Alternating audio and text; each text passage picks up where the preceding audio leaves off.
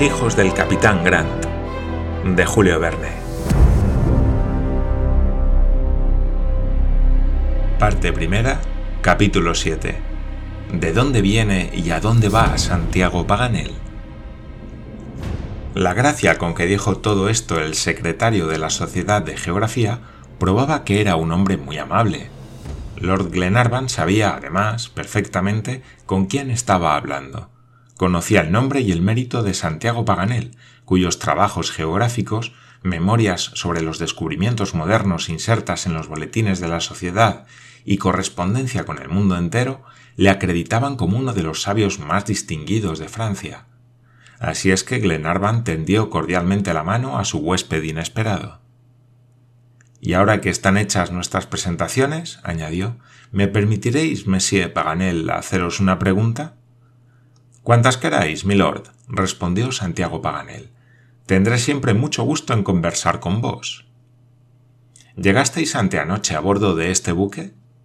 Sí, milord, anteayer a las ocho. Pasé del Caledonian Railway a un carruaje y del carruaje al Scotia, en el que había reservado desde París el camarote número seis. La noche estaba oscura, a nadie vi a bordo, rendido por un viaje de 30 horas y sabiendo que es una buena precaución para evitar el mareo acostarse al llegar y no moverse durante los primeros días de travesía, me metí en la cama inmediatamente, donde he dormido como un lirón, no creáis que exagero, por espacio de 36 horas. Los que oían a Santiago Paganel sabían ya a qué atenerse acerca de su presencia a bordo. El viajero francés, equivocando el buque, se había embarcado mientras la tripulación del Duncan se hallaba en la ceremonia de Saint Mungo. Todo estaba explicado. Pero ¿qué iba a decir el sabio geógrafo luego que supiese el nombre y el destino del buque en que se encontraba? Así pues, monsieur Paganel, dijo Glenarvan, ¿es Calcuta el punto de partida de vuestros viajes? Sí, milord. Durante toda mi vida he acariciado la idea de ver la India, Voy al fin a realizar mi sueño dorado en la patria de los elefantes y de los taux. ¿No os sería indiferente, señor Paganel, visitar otro país?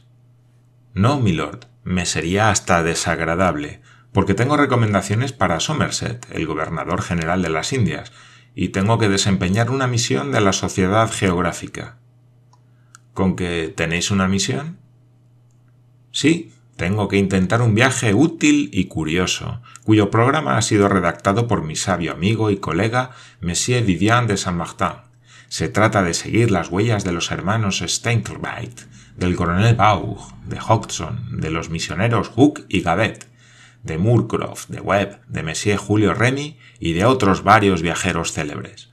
Quiero triunfar donde pereció desgraciadamente en 1846 el misionero Crick, Quiero, en una palabra, reconocer el curso del Yuru Chu que riega el Tíbet a lo largo de 1500 kilómetros, rodeando la base septentrional del Himalaya, y a saber, en fin, si este río no se junta con el Brahmaputra al nordeste de Assam.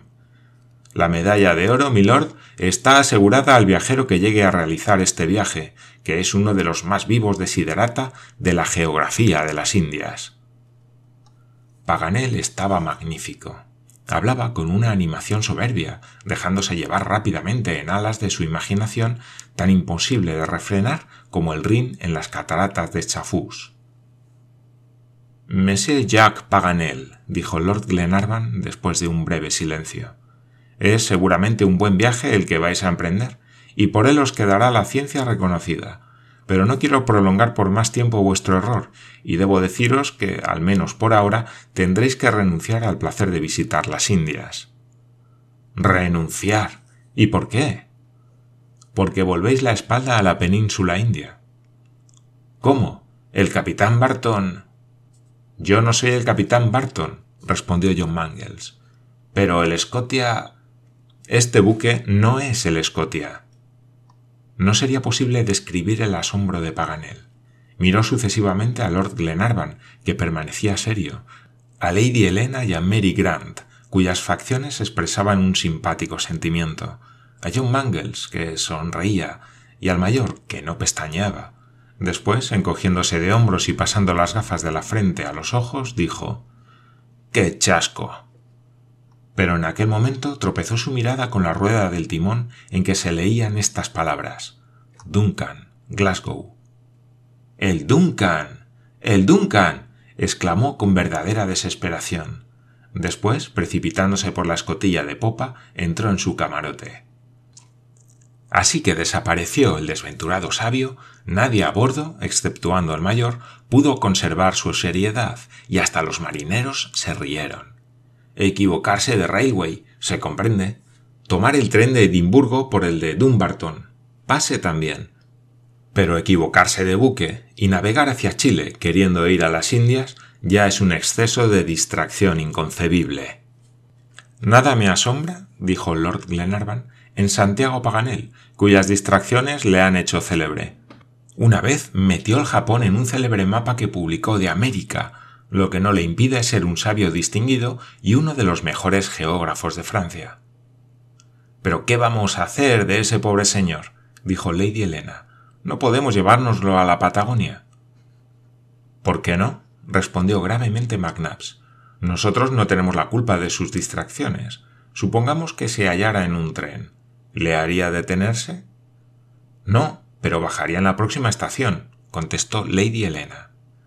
Pues bien, dijo Glenarvan, eso mismo podrá hacer, si quiere, a nuestra primera arribada. En aquel momento, Paganel, avergonzado y cariacontecido, volvió a subir a la toldilla, después de haberse asegurado de que tenía a bordo su equipaje. Repetía incesantemente estas palabras El Duncan. El Duncan.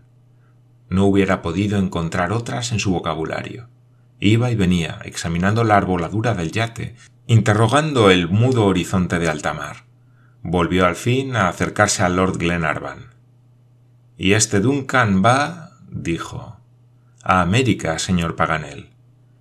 Y más específicamente, a Concepción. A Chile. a Chile. exclamó el desventurado geógrafo. ¿Y mi misión de la India? ¿Qué van a decir Monsieur de Caterfard, presidente de la Comisión Central, y Monsieur d'Avesas, y Monsieur Cortambert, y Monsieur Vivant de Saint-Martin? ¿Cómo me he de volver a presentar dignamente a las sesiones de la sociedad? Calma, señor Paganel, respondió Glenarvan. No os desesperéis. Todo puede arreglarse y no habréis sufrido más que un retraso relativamente de poca importancia. El Yaru Chanko Chu os aguardará todo el tiempo que queráis en las montañas del Tíbet. Pronto tocaremos en la isla de Madeira, y allí no faltará algún buque para volver a Europa. Os doy las gracias, milord, y no hay más que hacer que resignarse, pero no se puede negar que la aventura es extraordinaria y que solo a mí suceden estas cosas. Y mi camarote, que lo tengo tomado a bordo del Scotia. Ah, en cuanto al Scotia podéis renunciar a él por ahora. Pero, dijo Paganel después de haber examinado de nuevo el buque, ¿no es el Duncan un yate de recreo? Sí, señor, respondió John Mangles, y pertenece al Lord Glenarvan. Que os suplica que uséis ampliamente de su hospitalidad, dijo Glenarvan. Mil gracias, milord, respondió Paganel. Os agradezco en el alma vuestra cortesía, pero permitidme una simple observación. La India es un hermoso país, ofrece a los viajeros sorpresas maravillosas, y sin duda estas señoras no lo conocen. Pues bien, bastaría que el timonel diese una vuelta a la rueda para que el yate Duncan navegase con tanta facilidad hacia Calcuta como hacia Concepción, y puesto que se trata de un viaje de recreo, los movimientos de cabeza que acogieron la proposición de Paganel no permitieron a éste acabarla de expresar, y quedó como cortado.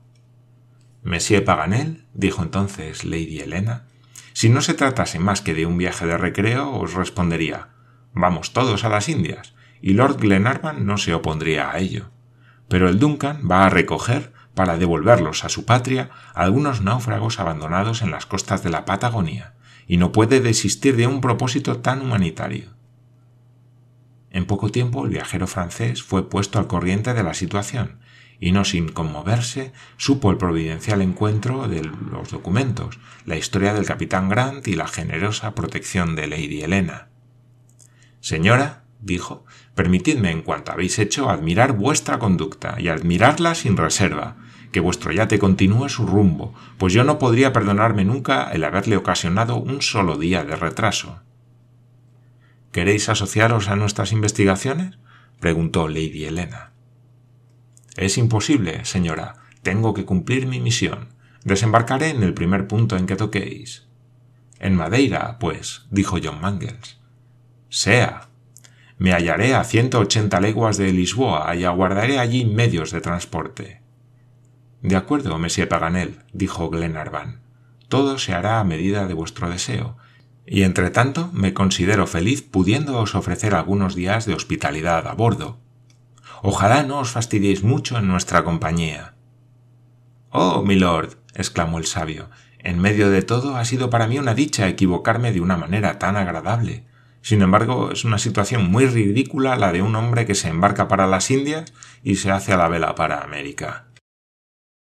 A pesar de esta reflexión melancólica, Paganel se conformó con un retraso que no podía evitar. Se manifestó amable, alegre y hasta distraído. Encantó a las señoras con su buen humor, y antes de terminar el día era ya amigo de todo el mundo. A petición suya le enseñaron el famoso documento, y lo estudió con cuidado y minuciosamente. No le pareció posible otra interpretación que la que se le había dado. Mary Grant y su hermano le interesaron vivamente y les dio buenas esperanzas. Su manera de entrever los acontecimientos y el buen éxito infalible que predijo al Duncan arrancaron a la joven una sonrisa. La verdad es que sin la misión especial que se lo impedía, él se hubiera lanzado también en busca del capitán Grant. Respecto a Lady Helena, cuando él supo que era hija de William Tufnell, prorrumpió en una explosión de interjecciones admirativas había conocido a su padre. ¡Qué sabio tan audaz! ¿Cuántas cartas se escribieron cuando William Tufnell fue miembro corresponsal de la sociedad? Era él, él mismo, quien le había presentado a Malte Brun.